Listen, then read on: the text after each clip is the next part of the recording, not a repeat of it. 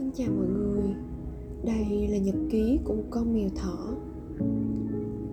Dạo này cái không khí Tết bắt đầu rõ dần.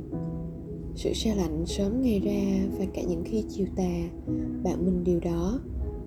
Năm nào gần Tết cũng lạnh mà. Nhưng cái lạnh miền Nam là lạnh ngọt. Mình miêu tả như vậy.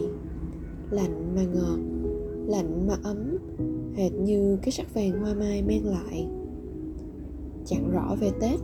Mọi người tất bật hơn hay chậm dần lại để hít thở khí trời. Mình nhớ về cái sự một mình bao năm qua. Ý của mình là sự tận hưởng cái một mình đó mà mình hay gọi là từ khiêu vũ với chính bản thân. Mình chậm chậm thả cho mình trôi. Trên đời, giữa người, mình một mình yên lặng nhìn thế giới này sống. Dòng xe chạy, ngọn cây ngọn cỏ lung lay người người tan hợp rồi hợp tan. Mình nhớ mình một mình đó. Rồi nhớ mình bây giờ.